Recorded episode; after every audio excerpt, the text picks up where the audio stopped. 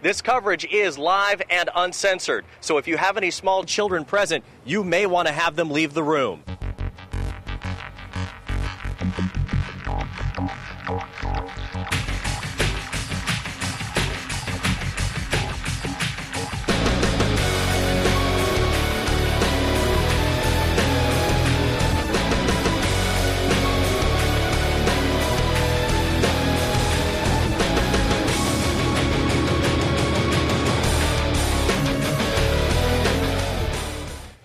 What's up, guys? Welcome to the newest installment of My Take Radio's Behind the Mic interview series. This week I am interviewing Andrew Zarian. He is the creator of the GFQ network, the guys from Queen's Video Network. He has a network of shows covering a multitude of things. So we're going to cover a little bit of GFQ. We're going to talk about some of the shows that are on his network and just learn a little bit more about his brand. What's going on, Andrew? Before, hey, Rich, uh, I want to thank you for coming on here. But before we say anything, I do want to say I am a Paul Heyman guy. Oh, so am I. I just want to get that out there. I've been a Paul Heyman guy since ECW at the Elks Lodge. Listen, I you know when I saw your website, I saw you did a lot of wrestling stuff, and I used to go to the Elks Lodge every chance that I could, and I was like, wow, you know, somebody that really uh, gets it from the neighborhood, so you would get the reference. Oh yeah, I'm a, I'm a 100% a Paul Heyman guy. He is he is on my bucket list of people I'd like to talk to. You know, one of the guys that I've been trying to interview for, and I don't have too many guys that I really care to interview because I, I rarely uh, do a lot of interviews. You know, I've interviewed the people that I have interviewed that I've been I've been really surprised with are um, B-Real from Cypress Hill. I interviewed him and I was blown away by him. Just a brilliant, brilliant guy. But Paul Heyman's been one of those guys that I've I've come close every time, and we've had like scheduling issues, and we've never really uh, finalized it. So he's also on my uh, my list. You know what the problem is with with Paul? He's uh, he doesn't like talking about wrestling. So that's the thing. Yeah, listen, I, I totally get it. I mean, would you want to talk about? I wouldn't want to talk about it constantly every uh, chance that I get. Yeah, I, I just I just want to pick his brain because he's got way too many ideas in there. I'd I'd probably only talk to him about something wrestling related for all of five minutes. No, he's actually uh, surprisingly he's one of my influences into why I started GFQ. Oh, nice. Well, speak. So I, I stand by him. Well, going going segueing right into it, you started GFQ in 2009. What was what pretty what what got you motivated to go this route and and create this network? Uh, a lot of alcohol, Rich. I'll be honest. I uh, I, I had just gotten married in uh, uh, 08. Uh, the following year, I bought my house and I got laid out. I got laid off from my IT job. I had sold my business. I had a business with my father. We sold the business, and uh, I got laid off from my job. So I was sitting at home for a while, uh, really not knowing what to do. So I started listening to more radio, and I I've always been into radio for years. I've always been a Howard Stern fan. I've listened to Opie Anthony. Uh, big fan of Phil Hendrie, uh, legendary radio guy, and uh, even like Tom Leykis. And I got into I got into it even more, and I started podcasting, and uh, it just spun off from there. And uh, my co-host Kunal Aurora, which actually started the network with me, we started GFQ. We had a falling out. He stopped doing it. I continued it, and uh, about two years later, he came back. So it kind of spun from that. What are what made you go the network route? I mean, a lot of people they start their shows one off and they just do it themselves, and they never really contemplate spinning off. But you went all in and created a complete network. What what pushed you in that direction? Well, you know, you know, I did start it off with one show. GFQ brand was the guys from Queen's show. It was just the GFQ podcast, and uh, when Kunal left, I spun that into the Andrew Zarian show, and GFQ was the brand and the umbrella, and then we added. I think we started the Andrew Zarian show in about. Yeah, I'm gonna. I'm. You know what? I can't even remember. I'm sure one of my audience members is going to tell me, but I want to say it was May. No, I want to say it was June. June 09 we started my show, and within the first month or two, we added uh, a car show with my co-host John Amato, which was with the network for about a year, and then we added a tech show after that, and it just spun after the first three, and uh, we're at 13 shows a week now. Wow.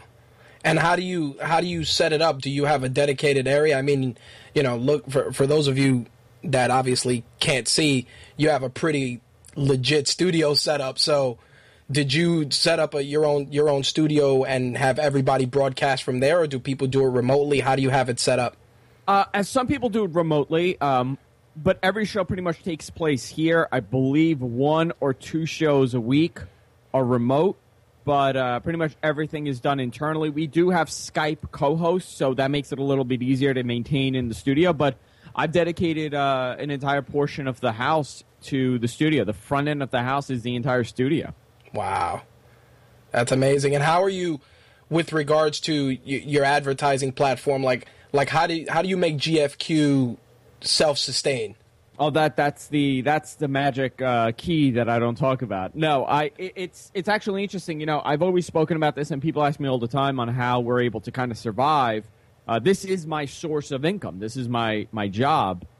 Uh, many people ask me, and I and I constantly tell them, you know, it, it has to do with uh, the target audience that you attract, uh, the type of content that you're providing out there, and if your advertisers are happy with the ads that you're providing. Right now, we have uh, we have one domain registrar. I don't want to I don't want to plug it on your show, but we have one main advertiser that's been with us for about a year now.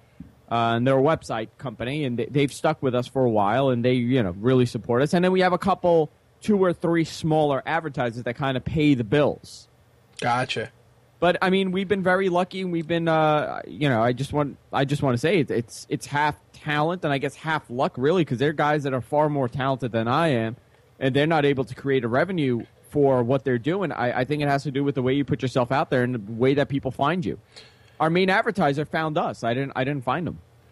How did you? How was the transition from you know working a nine to five, like you were saying? You know, you got laid off, and just turning this into your your life's blood. I mean, I do. You know, I do, I do my show once a week, but it's a constant workflow every day like my 9 to 5 job but in between my 9 to 5 job I'm still working on all the show stuff how did how did you switch into just being an entrepreneur how how how did you start functioning in going in that direction You know, I was never a nine to fiver, and a lot of people think that I was. I did work in the whole corporate world thing, and I did do the IT stuff, but I was never really a nine to fiver. Uh, when I was 18 and 19, I, I made my money playing the stock market. I sold stocks, so I made a decent living with that. But I always had a gig, some doing something else. You know, I worked in retail for a couple of years. Uh, then I opened up my business, which is definitely not a nine to five. It's more like a seven to ten.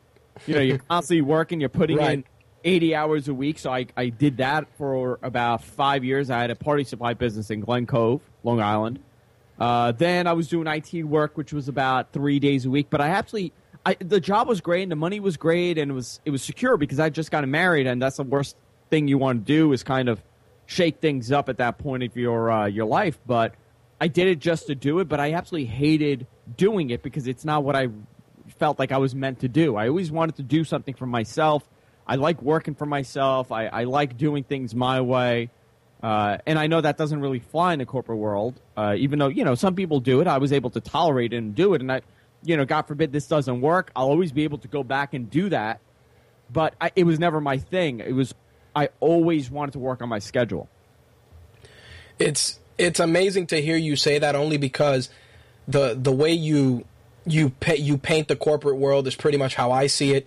You always get that feeling that you don't belong there, and it makes it incredibly hard to to function when you know that that's not what you want to do. So But you know what, though? I'll tell you, Rich, I would never be able to do this if I didn't have that experience. And I learned one thing uh, in being in the corporate world you have to constantly eat other people's crap. yes, sir, I agree. I, I don't know if you curse on your show. oh, we, we curse Okay. all the time. So you constantly have to eat shit, and when you're tired of eating somebody else's shit, you you finally you you give your shit to somebody else to eat, and that's what the corporate world is. And I've, you know, being able to work with so many different people. I mean, we have may I, I want to say, and, and I don't know the exact number, but maybe anywhere from 16 to 20 personnel with the GFQ network. I mean, we have one full time guy and a lot of part time guys and other guys that do it just because they want to do it. But it's a lot of personalities, a lot of egos.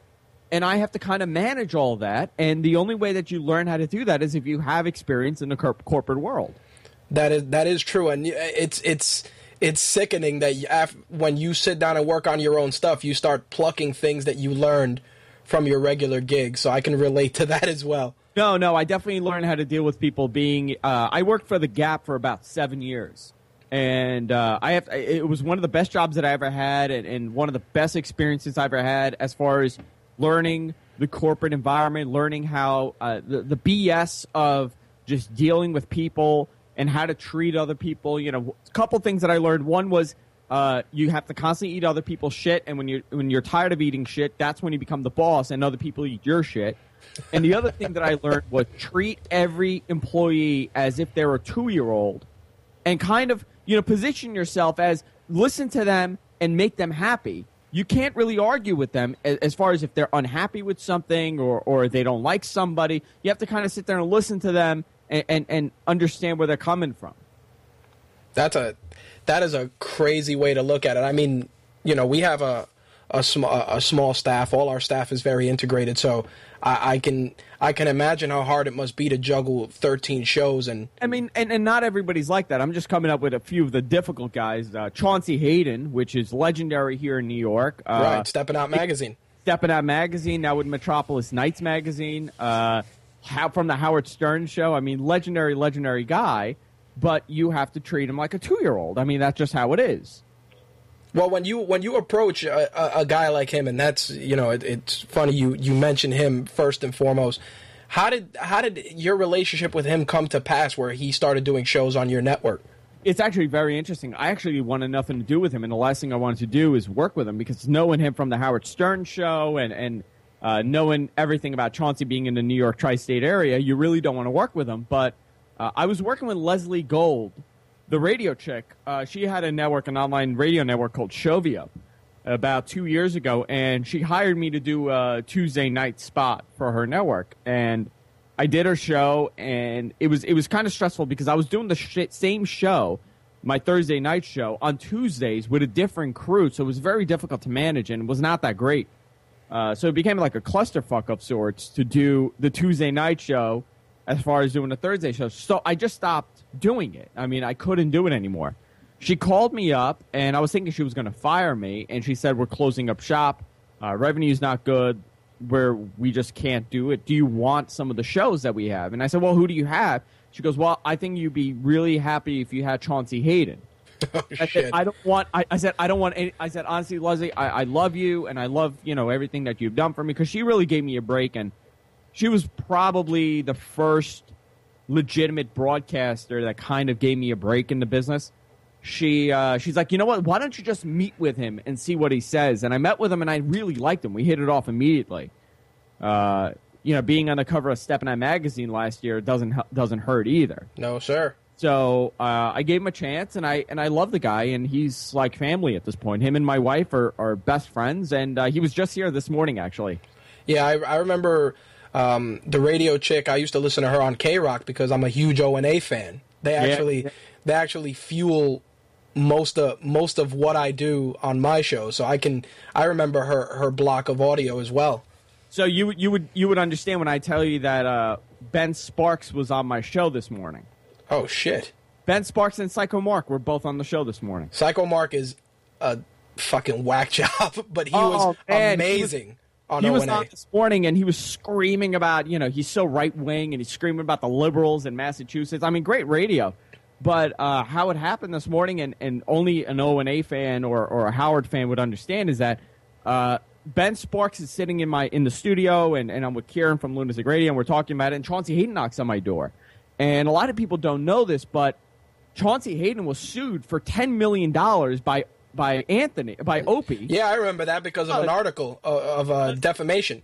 Because it was a defamation lawsuit because of Psycho Mark and Ben Sparks because Yep. they told they called Chauncey up and said, "Listen, we have a sex tape of of uh, of Opie's girlfriend at the time, And the guy from Jackass, yeah, uh, Bam Margie Margie Margiera. I, I'm not too sure what. It, how to yeah, Ben Margera, I remember that. uh, and Margera. There you go.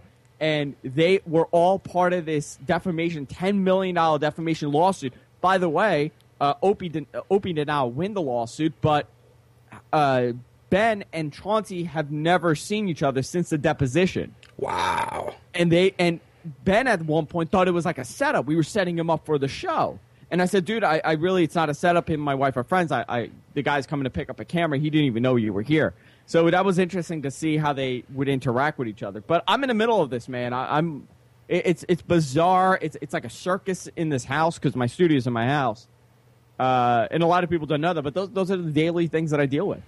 That's that's fucking insane. Yeah, yeah. It, it it's great, you know, and that was one reason why I was trying to set this up with you. Also, it's just because it's amazing how you know a lot of the, the the same people we know and the stuff we tie together is is similar, right? Right down to the people that we we've listened to and inspire us. Yeah, I mean, listen, I grew up on Howard from the time that I was 10. I, I would be listening to Howard. So, uh, yes, he is an inspiration. There are a lot of things that I do that are very Howard esque. Uh, we have a news segment at the end of my show, which is kind of like an homage to, to Robin and the news. And every now and then I'll throw, you know, any, what else, anything else in the news, Jess, you know, to my wife. So that that's my thing to Howard. Uh, I also do the uh huh uh huh yeah thing that Howard does. I mean, but that that that's that's that's just me hearing him do it, and it's kind of stuck in my head. But the last thing anybody that wa- that that gets into this business, uh, podcasting, or even if you have two people listening to you, the last thing you want to be is a guy that sounds like some other guy. Agreed. I agree hundred percent. thing. I mean, it's great to be influenced because I have so many influences in this business, but I, I don't want to be Howard. And I'm sure initially when I started, I did a lot of things. I would say you would say that you know, kind of like Howard things, but I, I don't want to be that guy. You kind of want to create your own sound. I don't think anybody wants to be that guy. Uh, because it worked for Howard, it didn't work for anybody else. But he is my biggest influence in radio, and that's probably single-handedly the reason why I got into this. Yeah, I, I can I can understand that. And the toughest part, and this is something I had been meaning to ask you. I know you do you know you do your show, you do Tech News Weekly. What kind of a workflow goes into building these shows with regards to show prep and equipment, and how, how do you build all that for each show? Well, each show is kind of different. Uh, for I guess I guess I'll start off with the beginning of the week. Uh, the only show prep that I do is for um, What the Tech, which I write the show out with Paul Thurrott, uh, which is one of the biggest tech bloggers in the industry. Uh, I, I write that show out. Uh, we do, you know, an outline of the topics we want to talk about. It's in about an hour, so it's not very difficult. My show, I I write the entire show out as far as the outline goes, but a lot of people don't know Kunal Aurora, which is my, my co-host on the show. He he'll write jokes on the fly. So uh, for people that are Howard fans, he's like my Jackie Martling. He'll write a joke, pass me the joke, which you don't really see on camera. I'll look at the joke, I'll either use it or I'll pass it back to him, and he'll use it. Okay. So we're constantly writing jokes. I mean, there are times that I write a joke and I'll pass it to him, but he's the head writer of the show, uh, and that's kind of the dynamic for that. So a lot of writing's going on until the very last five minutes of the show. There's constantly writing happening for that show. Uh, for the free for all with Spencer, we really don't write it. It's a call in show, and we kind of just uh, just go with the flow. Tuesday, uh, Thursday show, uh, I'm sorry, Friday show, Tech News Weekly. Suncast does all the notes for that show. I don't. Okay. He does all the work for that. So it depends. I mean, work uh, from show to show. It's kind of different. Some shows you're able to just go, you know, with with the with the fly. Uh, other shows you kind of have to really go detailed as to uh, what you're going to talk about because if you have two three hours to fill, you better have a lot to talk about. Well, when you when you complete these shows, are you taking the archived audio also and releasing it out there, or do you wor- build it in such a way that you want people to kind of stay isolated to your network? You know, some people they finish their shows, throw them on iTunes, throw them in podcatchers before proceeding to the next live broadcast. Do you kind of want to keep people on GFQ's site before doing that? No, you know what it is. Realistically, I would love everybody to be at GFQ, but I know that's not the best way to get your content out there. I mean, realistically, I'm not a celebrity. I'm not a Joe Rogan. I'm not a a uh, Adam Carolla. So I'm not. I'm not. I'm not. I'm not Kevin Kevin Smith. So I can't. I don't have the celebrityhood to drive the masses to my website. So what the what's the other thing that I could possibly do? I could attach myself, partner with other companies, and kind of attract their audience to come to me, and that's how we did it.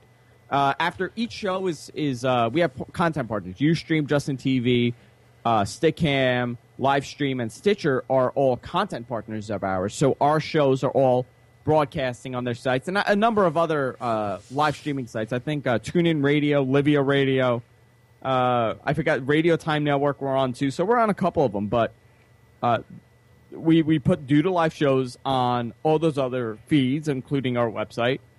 and we allow the audience to decide which feed they want to watch. After each live show, we take the show, uh, Suncast, which also does all the editing for us. He'll edit the show, uh, audio and video, put it on iTunes, and put and send it to Blip, and Blip distributes it to I think like twenty different feeds, or twenty different distribution methods. Wow. So we were, you know, we rely on our content partner. Blip TV is a big partner. Uh, YouTube is a big partner. Uh, Stickam, UStream, those are the big four actually. How do you how are you able to pretty much split it where all these different video streams are able to to access your your video at the same time because I've seen a lot of people try it, you know, with Wirecast and stuff like that and it's just it, it becomes an over an overwhelming mess. I mean, I'm not telling you to to give out the recipe for your success, but just how does how do you build that? No, no, no. I'm totally open about it. And, and one of the things that I've always said is um, when I first started in the in doing this, I had um, I'm not going to say his name. I've said it a couple times when I've been drunk on one of the shows, but I'm not going to say the name now. But a big time uh, name in podcasting. Some may say he started it. Oh, I know who that is. Um, and again, I'm looking at my audience. Actually, one guy that was a huge help was Leo Laporte. I uh, just want to say that because, and I'll talk about that too. Leo really promoted us and helped us out. But another guy that was big in podcasting, he claims to be the uh, innovator of podcasting. Yep. Uh, I sent him an email, and it was just, I'm sure he gets a thousand of these. So I, I at first I was kind of bitter, but I kind of don't blame him. At one point, it, it's weird. It's like different stages I go through. But he was he was a dick and he pretty much told me he's like, "There's no reason why you should do this unless you're you're a comedian or you're a big name. You'll never get a following. Nobody will ever watch you, and the most that you'll ever do is get more than 50 people." And I swore to myself I would never do that to anybody. I don't care if you do the worst type of content. It doesn't matter what my opinion is of your show. I'll still help you out. Right, so you're paying I, it forward. Yeah, you know what? And and I, I consider that paying dues. You know what I mean? Like I've I kind of I've been in the business for three years. I paid dues for three years, and I'm still going to pay dues because there are people doing this for far longer than me. Right. Uh, but I use VidBlaster to stream my shows. I, I, I Wirecast is a great piece of software. Yeah, I tried that. a lot of people like Wirecast. It just, for whatever reason, at this current time, uh, and I'm being very uh, careful what I say because I don't want to really say the software is no good because I don't. I, I feel that it's great for many people. For me, it just didn't work for me. Gotcha. I, and I used this a couple years ago, so I'm sure the software has changed. I just haven't had the time to play with the latest version of it. Uh, there are a couple key features that I kind of need that Wirecast is not doing it. One is uh, virtual video, so you, like I can stream to Skype. You can't do that with Wirecast currently. With VidBlaster, you can, and I've been using VidBlaster for about three years that I've been doing this. And you know, VidBlaster is not perfect. I, I wouldn't imagine any software to be perfect, especially in this business, because it's so so fresh. It's like the Wild West, you know. Everything is just happening. But we use VidBlaster. We stream at uh, 480p, 864 by 480. Uh, we have uh, right now, if people watching the live feed, I'm sure your podcast they're not, but uh, I have a Canon camera that does this shot, my main shot, and I have a bunch of webcams around the studio that do the other camera angles. And we take that main broadcast and we distribute it to other computers, and each computer sends it out to every one of our websites. You know, one goes to Stickam, one goes to Justin TV, one goes to UStream. I would I would not want to see your light bill. uh, I'll tell you right now, my, my gas and electric bill, and remember, this is also a house uh, in New York City, so let, let's you know deduct whatever the normal cost is. It's a big bulky house. I mean, the house is about 100 years old. Uh, my gas and electric was about $1,700 last month. Jesus Christ. So that that's about every month. My gas and electric are about anywhere from a thousand to seventeen hundred dollars. That's insane. Yeah, it's, yeah. I uh, mean, it's it's a, it's a very uh, expensive hobby. Oh, you're you're not kidding. I mean, and and that was the other thing I was gonna I was gonna ask when you're when you brought your your wife in with you. You know, like like like even my fiance, they're they're supportive. They come in. How did you how did you approach telling her, hey, I'm going to do this full time. This is going to be my gig she she constantly says, um, a she was probably not sober when she when she uh, said yes, but but B she did not think this would be a career. I think she was she was happy that I was keeping myself busy while I was unemployed and I was looking for a job rather than just you know sitting in front of the TV. Right. Uh, she uh, she really didn't think that this would be a m- big thing. She thought I would do this for a couple of weeks with a couple of my buddies when we would drink. You know, we would just do like a podcast. We would do it. It would be something for us. And then she saw, she's like, well, you know, he's doing this every week. He's doing two shows every week. He's doing video. He's doing audio. There's an audience. You know, when you're seeing a couple thousand people download a show, you're saying, wow, you know what? Maybe there is something here. But now she's the COO of the company. She she runs the company really. That's crazy. You know, Yeah. she uh, she does a lot of the business deals, a lot of the advertising deals. She closes the deals, uh, syndication deals, uh, charity events. She does for us because we do a lot of charity events. Uh, a lot of stuff. A lot of our partnerships are because of my wife and, and the way she she does business. That's I'm awesome. Pretty in front of the camera, Rich. That's all I'm here for. Well, that was my that. That's the next thing. How'd you adjust to being in front of the camera? I know some people they take to it naturally. Some people, how many how many shows did it take till you said to yourself, "I finally hit my stride," or was it I- something automatic? I never feel comfortable. I still get butterflies every show, and uh, and Leslie, when I first started, you know, Leslie was a good mentor, and uh, Spencer Coburn, which does the Bold Truth for us, he's really been uh, a mentor, and I really give him a lot of credit for uh, develop, you know, for who I am on the air now, because he's been very honest with me, and he's kind of coached me because he's been on the radio for many years. He was on NEW, uh, WJFK, KLSX, uh, many many stations here in the uh, the country but I've had good good people, good mentors, but I still don't feel comfortable on the air. I mean, I'm nervous every show that I, but two seconds before I'm hitting the show, I still got the butterflies. And I told Leslie that once, and she said, "You know, you don't want to do this when you stop getting that feeling. Right. You want that feeling because you want to be on your toes. You know, it's not just nervousness; it's excitement. You, I, I mean, I love being on the air, and you know, there are times that I complain about it, but I can't see myself doing anything else other than this. Uh, I'm not a, I'm not a great broadcaster, like I said before. I don't think I have that that radio sound that many people have. Uh, I, I just I stick to who I am, and I just talk in front of the camera.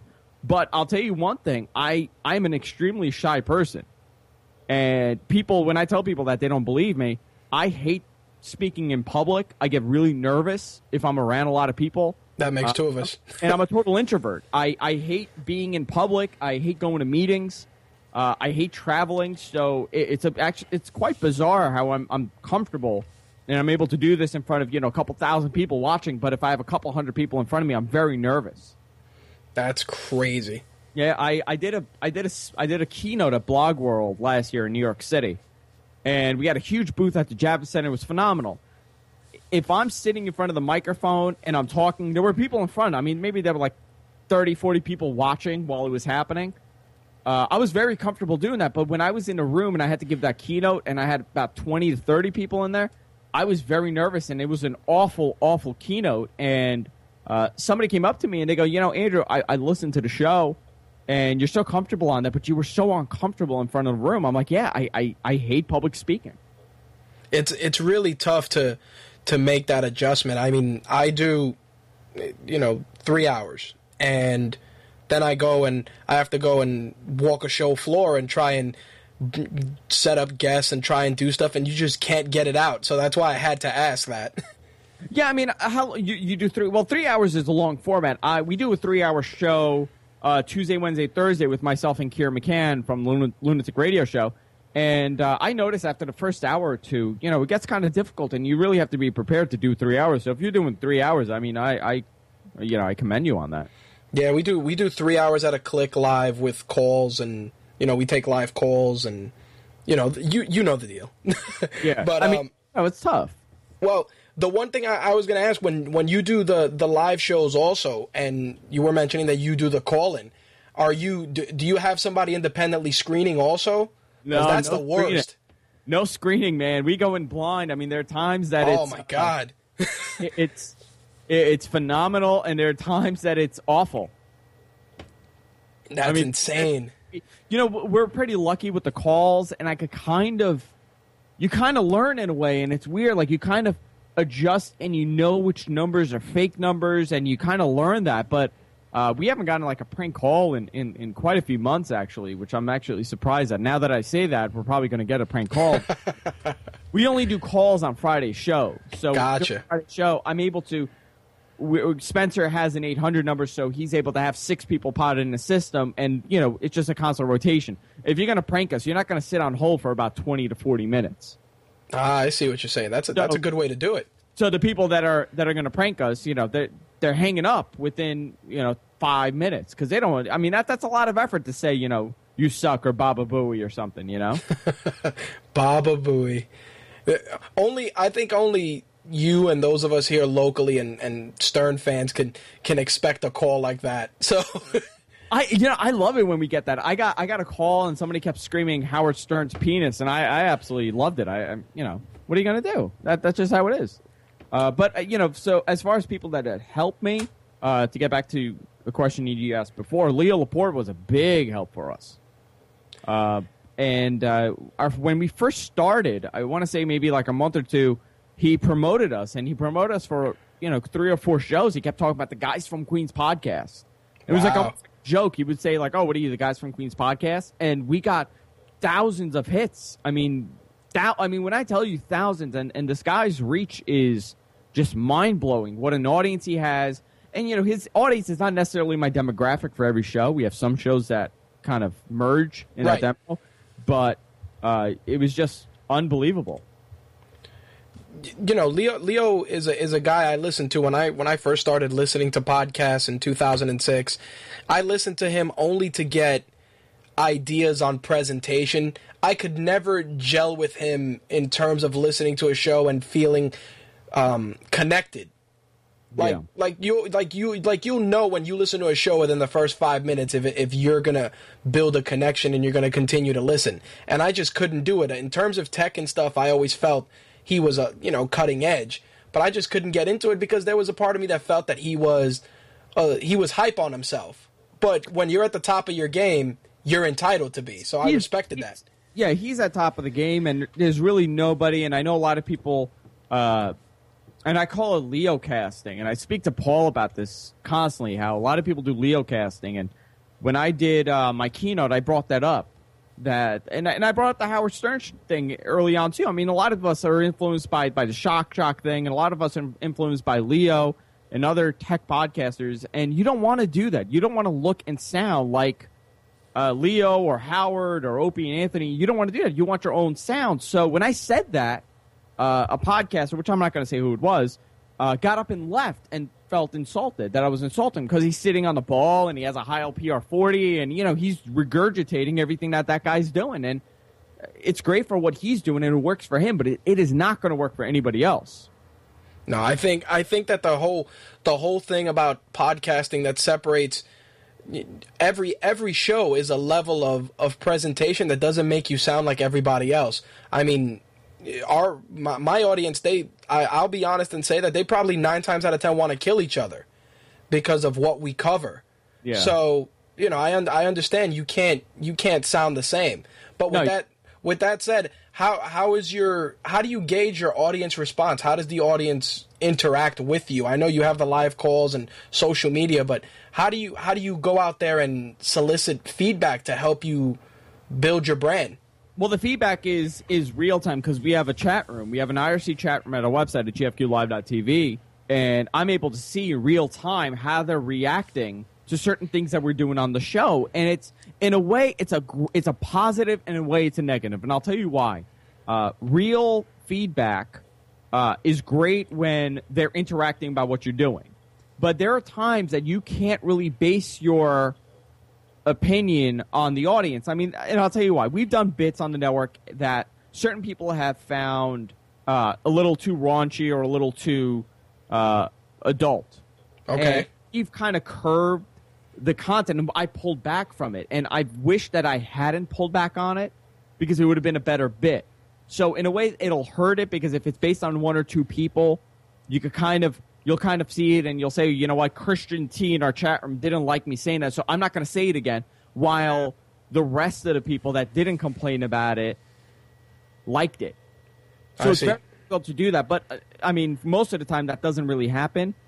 Uh, we, by the way, in my chat room right now, Joe Demax is saying that I'm upsetting him. Uh, and then Christian T said, I'm glad to be an a hole.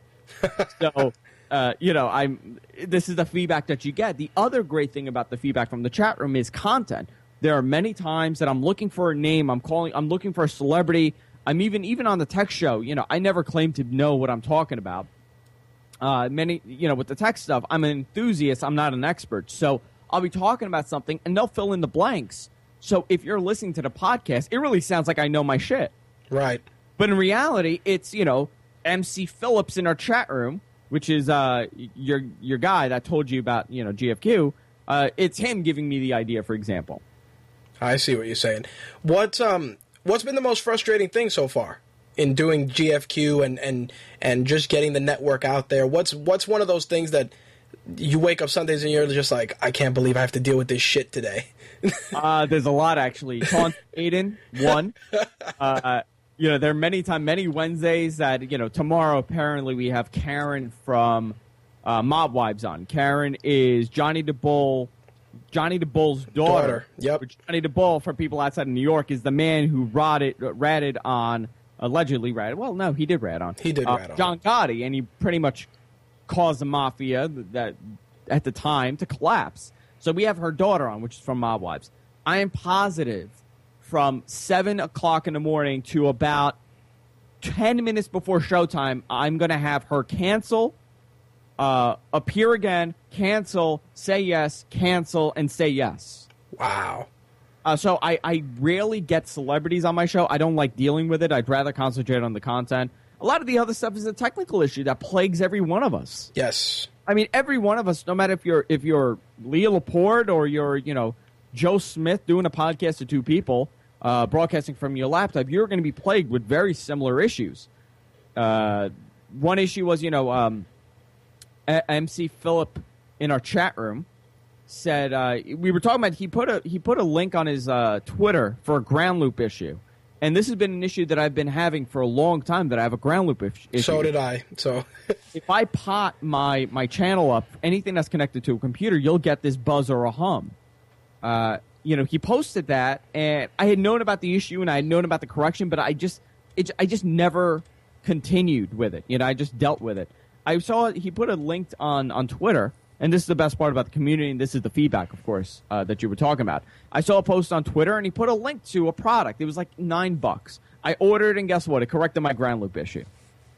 I mean, it's things like that that are really beneficial and, and that I enjoyed. And the other aspect is the daily BS of uh, the technical issues and the celebrities. As far as uh, doing a show, I really have an issue. I mean, on the air, you know, I'll, I'll I'll fuck around and I'll and I'll attack certain people, but it's never anything personal. have you gotten to a point where you've gotten frustrated with your audience? And I ask just because there there are some days where there are some days where you know how it goes. Um, I don't, it's frustrated in what way? I mean, I'm actually I'm absolutely grateful for the audience that I have, and they're so engaged and. Well, that's You know- that's the thing. See, the, the I, I mentioned that because in, in doing a show, and you know, I, I'll I'll use myself as the example. You give you give three hours of audio. You do what you got to do, and say you come back on and you go, hey, um, you know, what'd you guys think of that? And you just hear crickets. You know, just because you want to kind of know the direction, it, helps. You know, like if somebody says, hey, I don't like that, I don't You know- like you that know skit.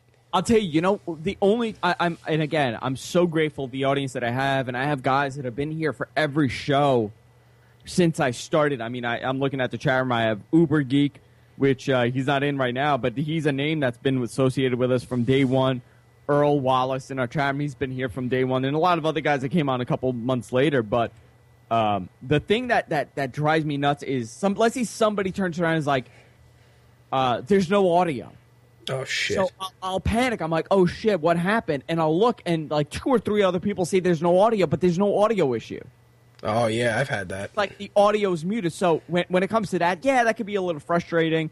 Uh, it could get a little annoying that you know one or two people. But again, that's the same thing. You're listening to one or two people rather than everybody else. Gotcha. But as far as, as far as the audience goes, uh, Rich, I'm so grateful the audience that I have, and you know, I've, it's I'm very lucky. I'm very very lucky for uh, what what what I have here because again, I don't I don't attribute it to talent as much as I do with luck. I, I, hear you on that. I mean, I've I've had instances, and and you know, MC Phillips can vouch for this, where I've where I've beaten up my audience because sometimes I'll tell him, hey, check, listen to this audio and give me some thoughts, and he'll come back and be like, yeah, you were a little upset there, you know, only just because like anything else, you wanna you wanna gauge what works and what doesn't work, and sometimes you want a, a, barometer of, of people, even if it's like you were saying, you know, your core listeners to at least come back to you and say, hey, you know, maybe you might want to tweak this or tweak that, not not for yourself, but just for the overall benefit of your audience. Yeah, you know, I, have always, and, and this is advice that I'll give anybody. And uh, of course, I don't think I, I, think I'm I'm I'm the best thing because I, I don't, and I don't. Again, I don't feel that my content is necessarily the greatest thing out there. But uh, you have to be true to yourself, and you can't believe your own hype. You know, as as people on radio, because this is radio. I mean, regardless of what people think, uh, you know, we're not on FM or AM, but this is a a uh, a bigger platform than anything that that AM or FM or satellite radio can ever be. They're both, they're all three of them are obsolete formats. I mean, satellite radio is dead in the water. They're paying their talent about hundred dollars a show, which is which is uh, disturbing in many ways. You're getting hundred dollars per show. So if you do five days a week, you're getting five hundred bucks, and you're doing a morning show. Uh, there are producers in satellite radio that are working for the big shows. I mean, I'm talking uh, the, the big, big shows on satellite radio that are making thirty thousand a year, uh, and that that's that's pretty depressing if you ask me. And it's sad because these guys are extremely talented. They're just not paying out the way they should because it's an obsolete format. So what we're doing here is cutting edge. Uh, and and again, I'm not talking about just myself. I'm talking about the industry alone. And you know, we we've stuck to this term as podcasting, and it should be called internet broadcasting because that's what it is. Uh, we are all broadcasters, but uh, it, it's interesting where it's going one thing that I could say, and again, uh, and I'm going to go back to this, is that when when you're doing this, you you can't believe. We all hype. I mean, I'm sure you hype yourself more than you actually think of your show. I mean, that's just how it is. Nah, sometimes I'm my own worst critic, and you, I mean, you know how that goes. You got to be you got to be self-deprecating, and you have to kind of yes. be relatable. But there are many people out there, and I'm again, I'm not going to name names. Uh, that they they think that they believe the hype that they present to their audience. So I could go on the air and say uh, my show's the best, and my audience will understand that I'm I'm BSing, you know, I'm playing around. But there are people that actually think that content is the best, and that is the worst thing you could possibly do. Mm-hmm.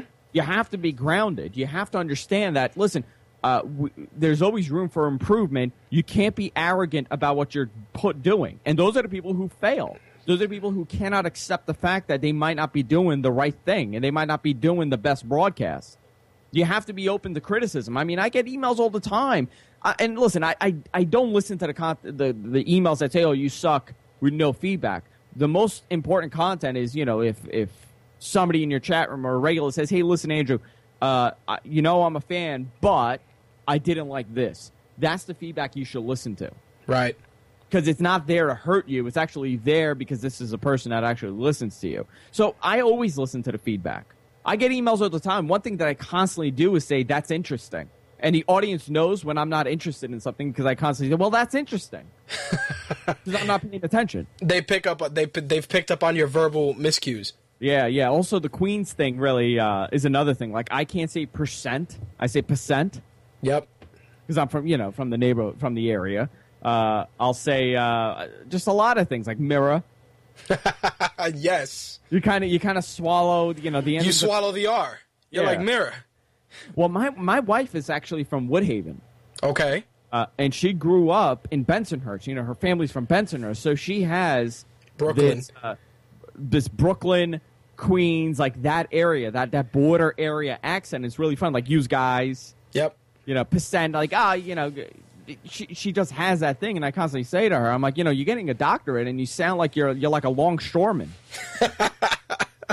Shit. But, but that's one thing that I never thought I had. I always thought that you know certain words that I pronounced it properly, but you know, to somebody outside of New York, you sound ridiculous. What has been what has been the I, I guess the high point since you've been doing this, like what was one of those things that you said, damn, I love my, my job?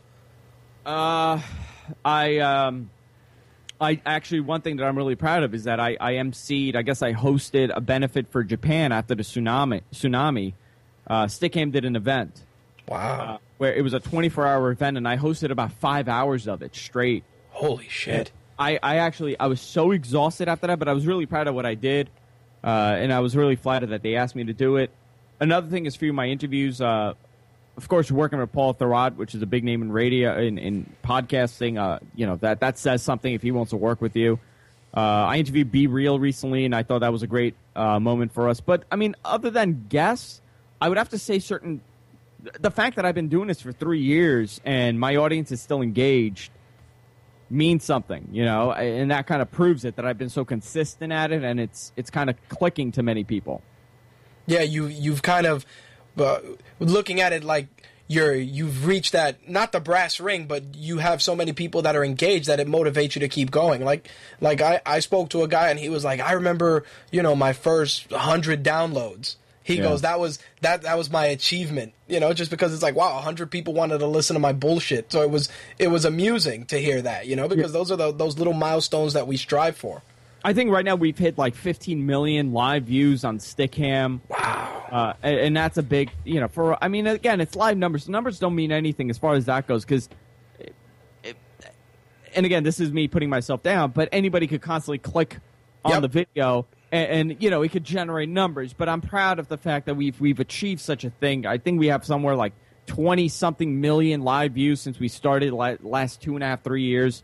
Um, we're getting good downloads. I mean, as, as long as I see growth, I'm extremely happy with what's going on, and the fact that you know we we've we've I'm, I've worked with good people. Uh, being on the cover of Stepping Out was a big thing for me. I mean, I, I always I, I rag about it. I say you know it was a free magazine, and you know I'm on a cover of a free magazine with two alleged you know prostitutes. Uh, you know I've joked about that, but I mean that that's it was a big thing, and it actually took me back when I saw the magazine cover uh, that I'm on a cover of a magazine. You know, Right. So that's regardless if it's a free magazine or not. It, it's a it's it's a big achievement for somebody, especially in this industry when we really don't get mainstream old style news coverage. Nope, there there is none. Every every every little bit of exposure, good, bad, or otherwise, helps. And you know, it, you, you've done you've done a, a great thing, man. And you know, I I you know I, I gotta throw kudos your way for what you've done.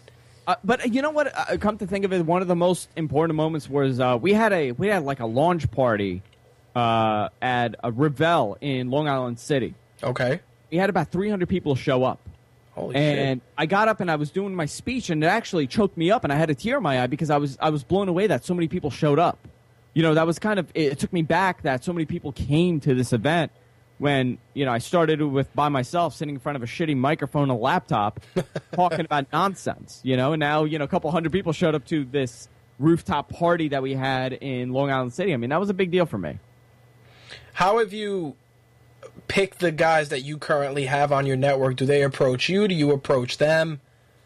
Uh, let's see. Uh, I actually started the network with Kunal, and a lot of people didn't know that. Um, Kunal and I, Kunal's a stand-up comic here in New York City, and uh, we had this idea dating back to 2007 to do a podcast, and we just never did it. And we finally sat down and we did it, and it was great on air. Our chemistry was phenomenal.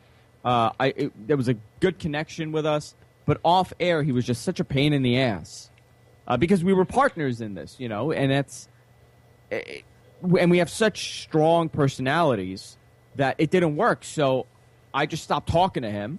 And it was like a breakup. We broke up for a couple of years. Uh, a good year and a half. We didn't speak to each other. So Kunal, uh, we started this together. Um, originally, my show, the Andrew Zarian show, was me, myself, uh, John Amato, which uh, I grew up with. We were good friends. Uh, Joe Savino, which did a lot of our PR for us at the time, and my wife. And the lineup is totally different now. You know, it's me, my wife, uh, Kunal, and Coco. Coco was a guest on the show, and he ended up. He laughed, and I said his laugh is money, and I gotta have him on the show because he has such a good laugh. So I put him on the show. Uh, I'm trying to think who else. Uh, Suncast was a viewer. Uh, Paul Thurrott, he was a guest a couple times. Um, Spencer Coburn approached me for some video help, and we ended up, you know, building this relationship. Chauncey, I told you, uh, through Leslie Gold. Rich, I've known since I was 13 That's crazy. and uh, the funny thing about Rich is that Rich and I used to go to karate together when we were kids. Oh shit! Like, Rich is about a couple years older than me, so we used to go to karate together, and that's how I met Rich, and we were very good friends. And I guess we drifted apart as I got older and he got older, and uh, I was looking for writers, and we we got together and we hung out. And I'm like, hey, you want to do a show? And he show's great. So it, it's everywhere, you know. You kind of pick up everybody from everywhere. Some people through the show, some people that I grew up with, that happen to want to do this for a living. I mean, it's it's a coincidence, really. Yeah, it makes it, it, it's funny just because you you know uh, before we started doing the interview, it's like wow, I know I know some of these guys, so it, it's that's why that's where the question came from, like how you built the talent pool you have. Uh, you know, I, I, as far as a broadcaster goes, I would say really the only legitimate broadcaster on the network is Spencer because he was he's been on the radio for many many years. Second, probably Chauncey, and it doesn't look that way if if you listen to him. But he he had a he was actually one of the first internet broadcasters. He was on something called Eyada in the early 2000s, I, and I don't know if you know what it was, but it was a internet broadcasting network that did audio and video. And, uh, you know, Dave Meltzer from the Wrestling Observer was probably the most popular show on there. I remember. Wow, I do remember that because I follow Meltzer now.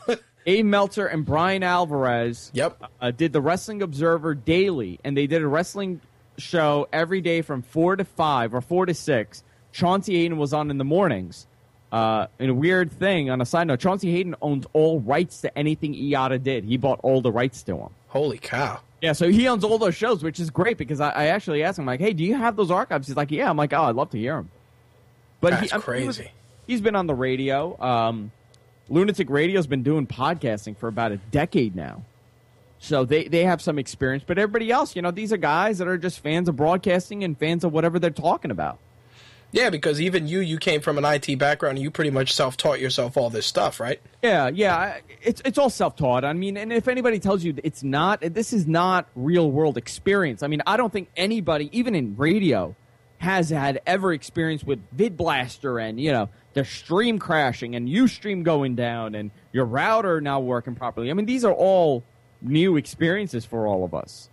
Uh, so I think it's the playing fields are even. I mean, as far as technically getting a show on and, and kind of promoting yourself, it's all out there. The rest, you know, some people are more talented than others. But as far as uh, distribution, uh, everybody's on the, the same level, really. Where where do you want to take the GFQ network? I mean, it's a it's an open-ended question, but what what do you aspire to do with it? Uh, do you want do you want my my my my secret dream or do you want what I really want? Fuck it, give us both. My secret dream is that Google buys me out for twenty million dollars, and I say "f you" to everybody at the network, and I just bail. Yes. Uh, I tell that I, you know that's my threat to everybody uh, on the network. Uh, I keep telling them like, you know what? If you constantly push me, I'm just gonna I'm just gonna sell, and I'm not gonna give you a dime. But I, I mean, of course, my dream is um, my my dream is to really uh, grow this and kind of uh, create more of a profit than we already have, That's, and uh, you know just grow it.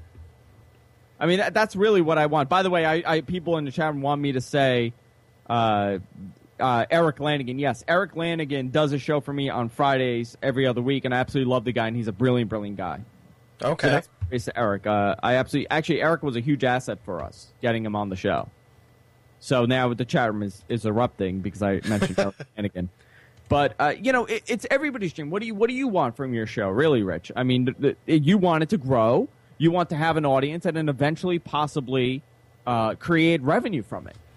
I, revenue is always revenue is always at the at you know at pretty much in the in the back of my mind only because and you you can vouch for this you you build your product and you're investing your own money into it and at some point you kind of start saying you know the the return isn't on par with what you've invested and and even though people say oh you know don't get into podcasting expecting to make money that I agree 100% but you reach a point where you invest so much time that you you know you kind of want a small victory you know you want that affiliate check for 20 bucks cuz you know that's that's hosting for a month you know Sure, no. I mean, anything helps. And again, we, we're very lucky with the sponsors that we have, and we're able to kind of support the network. And uh, you know, we've made we've made this year. I mean, uh, 2011, we were very profitable, but I have I did not put a penny in my pocket. Everything went back into the company because I've invested, you know, thirty thousand dollars. You know, it's a it's a big investment if you look at it as far as technically and all the all the setups and all the computers. You know, if you look at each computer being almost fifteen hundred dollars, and we have eight computers here, and all the lighting and all the reconstruction and all the mics. I mean, it, it becomes very pricey, but uh, you really don't do it to to create money. You're doing it because you, you your passion. But Yep. if you a couple bucks, you know, that's great.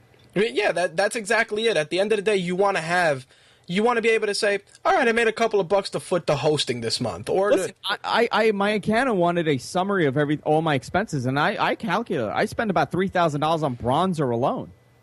bronzer and tanning, man. You gotta you gotta look good for the camera. Well, uh, you have you have you have my utmost respect for that. I I still can't do it, man. I've tried.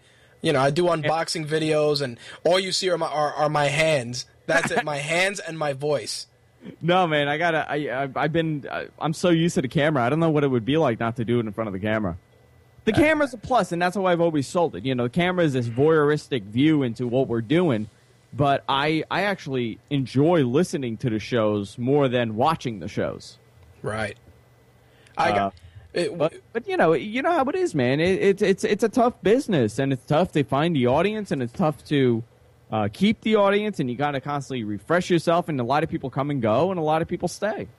Well, one thing I, I wanted to ask about that about refreshing your audience. How are you? How do you promote your yourself? Like, but put it like this: like you go to to a meet and greet, and people ask, "Hey, what do you do?" And you're like, "Hey, I I host this show." How do you present your network to the layman, to the average to the average Joe? Hang on, I, I actually I've had a difficult time explaining to people what I do for a living. And, uh, somebody actually, I'm I'm going to quote it because I don't even remember what the term was, but somebody actually. Um, Actually, I went to the wrong website, and now I have a crazy pop-up ad, and I can't leave the page. Let's leave the page. And sorry about this. Hang on, let me. I'm gonna read what he wrote because I don't even remember the the term that he used, but I think this describes what all of what I do at least um, perfectly. And I'm trying to log into Twitter because I use it as my Twitter handle. Uh, my, not my Twitter handle, but I use it for my Twitter profile thing. Leading producer of talk radio format internet programming. All right. That is what I do, Rich. when people ask me what I do, I say, "Oh, I'm the leading producer of talk radio format internet programming." That's I I ask you that because that is the, I think one of the toughest things when you try to explain to a regular person, "Hey, what do you do?" and you're like, "Well, I do radio." "Oh, what station are you on?" You're like, "Fuck." Yeah, yeah, you're like, "Oh, fuck you." you know, that's my answer when when I get a guy that like um like a family, like a relative, they're like, "Oh, uh, what station are you on again?" And I'm like, "Fuck you." you know very well I'm not a, I'm not on station. No, you know what it is. I, I tell people we do talk radio format internet programming, and they kind of understand it. But I hate, and and this has been one of my things. I hate using the term podcast, and I, I know agree. this industry is is based upon, and everybody uses it, and I'm I use it too. I mean, I'm guilty of it. I, I think we need to get away from the podcast thing.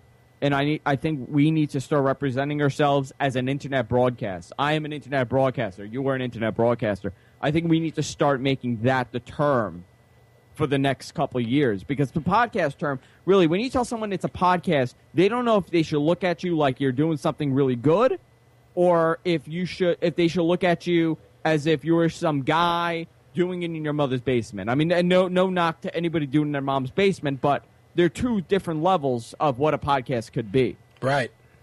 i think it's i think it's a far more evolved term to use internet broadcast Well, that's that's the best part. It's like when you try to to break it down, and podcast, and I agree, it has become a misnomer now because when you hear pod, you're automatically going to be like, oh, I can only listen to it on my iPod, and it's like, no.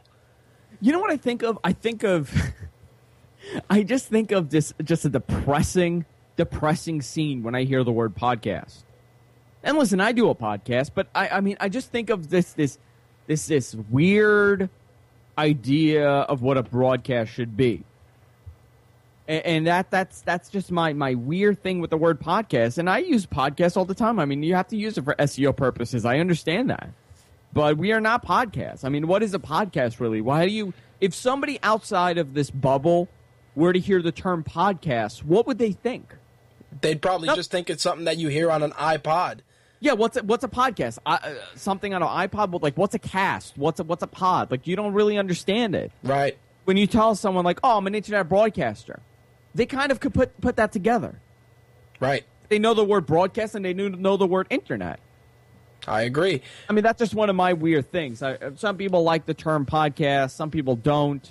Um, I, I don't know. I, webcast, netcast. Somebody in the chat room said, you know, that's another Leo term, which I understand. I don't call myself a netcast. Uh, you know, we're an internet talk show, whatever. Whatever, that, we're, we're just this awful thing, if you want to call it. I, I, I want to backtrack a second. You were talking about you know spending fifteen hundred dollars on a rig. Um, I wanted to go into that a little bit with, regards to the to the stuff that you that you do to power your studio. Given your IT background, are you building the stuff yourself? Are you going out and going to the Apple Store and buying all Mac stuff? Like how do you how do you go about picking the ideal uh, broadcasting equipment? It depends. Like my laptop that I'm on, and I chat with people, and I, I don't really do anything. I, this is my personal computer. I have a MacBook Pro uh, that I'm in front of right now, but every other computer that I use, I've I've built myself. Cool. Um, you know, they're all Intel i7s. Uh, you know, they have to be pretty pretty uh, fast machines to be able to handle what we're doing. Uh, we also use FiOS, and thank God for FiOS because I wouldn't be able to do what I'm doing if it wasn't for FiOS. We have two FiOS lines coming into the studio.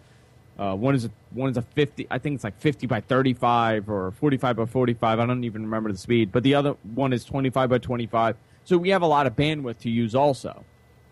Uh, But everything else is pretty much custom built, and I've built all of them uh, to work the way I needed to work. Yeah, I I asked because I I too that's how I got. I had to build my own rig. I had to give Time Warner the boot. I too use FiOS because Yeah. Time Warner, you know, oh look, we're just going to disconnect your internet while you're on air at 2 a.m. You know, so I, I I figured I would ask about what kind of you know how how you went about building the the the studio you have and what was the gear you use. You know. Yeah, I mean, as far as as far as um, the, the the hardware goes, we built it all. I mean, I I've, I put everything together, and, and you know, we're constant. Every six months, we're upgrading at this point because the Yeah. industry changing. I mean, the hardware's becoming faster and cheaper, and uh, we we eventually want to be doing HD by the end of the year. it, it's funny because I see I see in the studio a blue snowball, and um, Yeah. it's funny. I um I used to use a Yeti Pro when I did the shows, so you know they're, blue always ties into people that have been doing podcasting a long time. There's always one guy that's like, yeah, I did a snowball or I use this, so it, it, it's it's a nice trip down memory lane seeing that in your studio. Yeah, I'm a big fan of Blue and the and the even the you know pro mics that they use. The mic that I'm using is a uh, and people always ask me this. It's a Electro Voice uh, Cardinal, which was designed by Blue. This was originally a Blue mic, and they use it under the EV brand because Electro Voice bought Blue. But I've always been a fan of Blue, and the the Blue USB mic, the Snowball, was my first mic. I used it for about two weeks, and then I switched over to XLR's uh, you know regular microphones. what do you um or when you're playing some of the the sounds and stuff on your show um are, are do, do you end up using a dedicated mixing board everything is on the computer because that's the toughest thing for me i end up i ended up using my ipad as my soundboard Uh, what do I use as my soundboard? Yeah, like you mean you mean like on the free flow when we're playing clips? right Yeah, I actually use my MacBook Pro, and there's a great software called Soundboard. Uh, I forgot the company that makes it. I can't. Uh, somebody could find it in the chat room. I'm sure somebody will tell me. But uh, I it's called Soundboard. It's for the Mac. I think it was like 29 bucks, and I have all different soundboards for each show, and I just use that. I use soundboard on the ipad so it's funny I you have mentioned that iPad. Yeah, I have it on the iPad. It's a great. It's a great piece of software too. yeah that's what played the intro prior to the interview yeah. No, it's a great piece of software. I'm absolutely a big fan of their product. Uh, it, it's been a huge help because before that, I was queuing up everything in iTunes and I was just hitting them manually. oh what a pain in the ass Oh man, it was it was bad. Um, but you did say something interesting. You said, "How did you do it at first? You know, at, at first, and I didn't think of it until about last week. I said it on the show when we first started the show. We were doing it over Skype, and we were recording the Skype conversations, uh, which was awful. Then we decided that Kunal and I need to be in the same room. So we would actually, he would sit in my kitchen and I would sit in my office, and we would Skype each other and do the show over Skype in the same room, Oh in the same house. And that didn't work either. And then that's when I started piecing it together. I mean, I pretty much started with zero audio and video experience, and you know, we, we were able to grow it with all the uh, great advice that I've received over the last couple of years. All right. Well, you know what? I think we've got everything covered. Excellent, man. That was a great time, Rich. I had a good time. yeah, we went. Uh, we went about an hour and eleven. Um, Wow, look at that. just to uh, wrap things up for the recorded portion, you can listen to the Andrew Zarian Show this Thursday at 8 p.m. Eastern. Um, also, you can listen to the Tim Dillon Show and Kieran McCann's Lunatic Radio uh, at 11 a.m. that Thursday. Yes. Are you a fan of Tim's? I, I, think everybody here at the network is a big fan of Tim's. I've heard I've heard Tim stuff just b- going through your network. That guy, you know, how some people they say are unnatural. Yeah. He's he's one of those. yeah, he's going to be. I'm telling you, I, and I guarantee you, he, there's going to be a day that he leaves the network, and I know that because he's going to be a huge, huge star. And I don't get this vibe from a lot of people. This guy is going to be huge. Yeah, that he he has he has great presence, and he always sounds like like he just woke up and decided, oh, I'm going to record today, and it just sounds fluid. Yeah. So you know, definitely, I, I wanted to throw that out there. But again, man, you, you have my my utmost props for for the work you do. Thanks, you know, Rick. Uh, that means a lot, actually, coming from you. You know, and I wanted to to to thank uh, Mike Phillips for for introducing me to your brand and to the work that you do, man, because it's great and it's great to see another another local person putting in the Yeah, same no. the same work. You know. And I feel the same way about you. You know, I, I checked it out, and I, I, I could have swore I stumbled upon your show uh, through some other means. You know, before you messaged me, and I remember seeing your sh- your, your website. I'm like, oh, you know, this is a sweet website, and uh, I, I checked it out. I'm like, oh, you know, he, he talks about a lot of the stuff that I talk about on my show. Uh, and, and you know, I, I wish you nothing but the best and uh, continued growth, and hopefully we can do this again. Yeah, definitely. You can uh, catch all of Andrew's work and all the other hosts on the GFQ network. You can go to gfqnetwork.com or you can go to guysfromqueens.com as well. You can follow Andrew on Twitter at Andrew Zarian, and I'm sure he'll be glad to hear from you. I will. You've just heard My Take Radio Behind the Mic, offered exclusively to My Take Radio app owners and Stitcher subscribers. You can listen to live episodes of My Take Radio every Thursday at 11 p.m. Eastern Standard Time on the Blog Talk Radio Network. Just go to blogtalkradio.com forward slash My Take Radio and you can click the play button during live broadcasts. You can also listen via your mobile device and you can even dial in and listen on your phone as well. If you're getting the show via iTunes, please take a moment and rate the show. We'd really appreciate it. You can follow My Take Radio on Twitter at My Take Radio, become a fan on Facebook, or add us to your circle on Google+. Thanks for listening.